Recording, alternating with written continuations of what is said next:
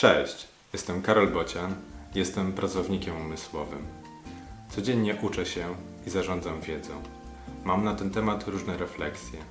Wysłuchaj tej i wykorzystaj w swoim życiu.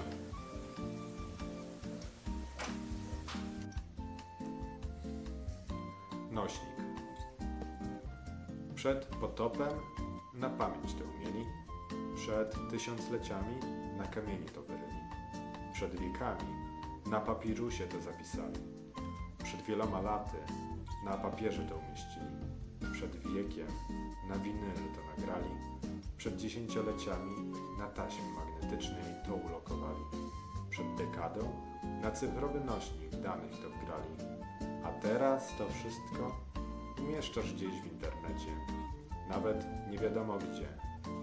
Ale czy to jest ważne? Lekcja z dzisiaj. Jakie znaczenie ma dla Ciebie nośnik danych? Kiedy jest on dla Ciebie ważny?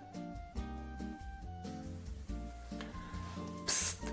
Jeszcze jedna informacja. Poprawisz mi trochę humor, jak skomentujesz ten wpis, albo udostępnisz lub polajkujesz.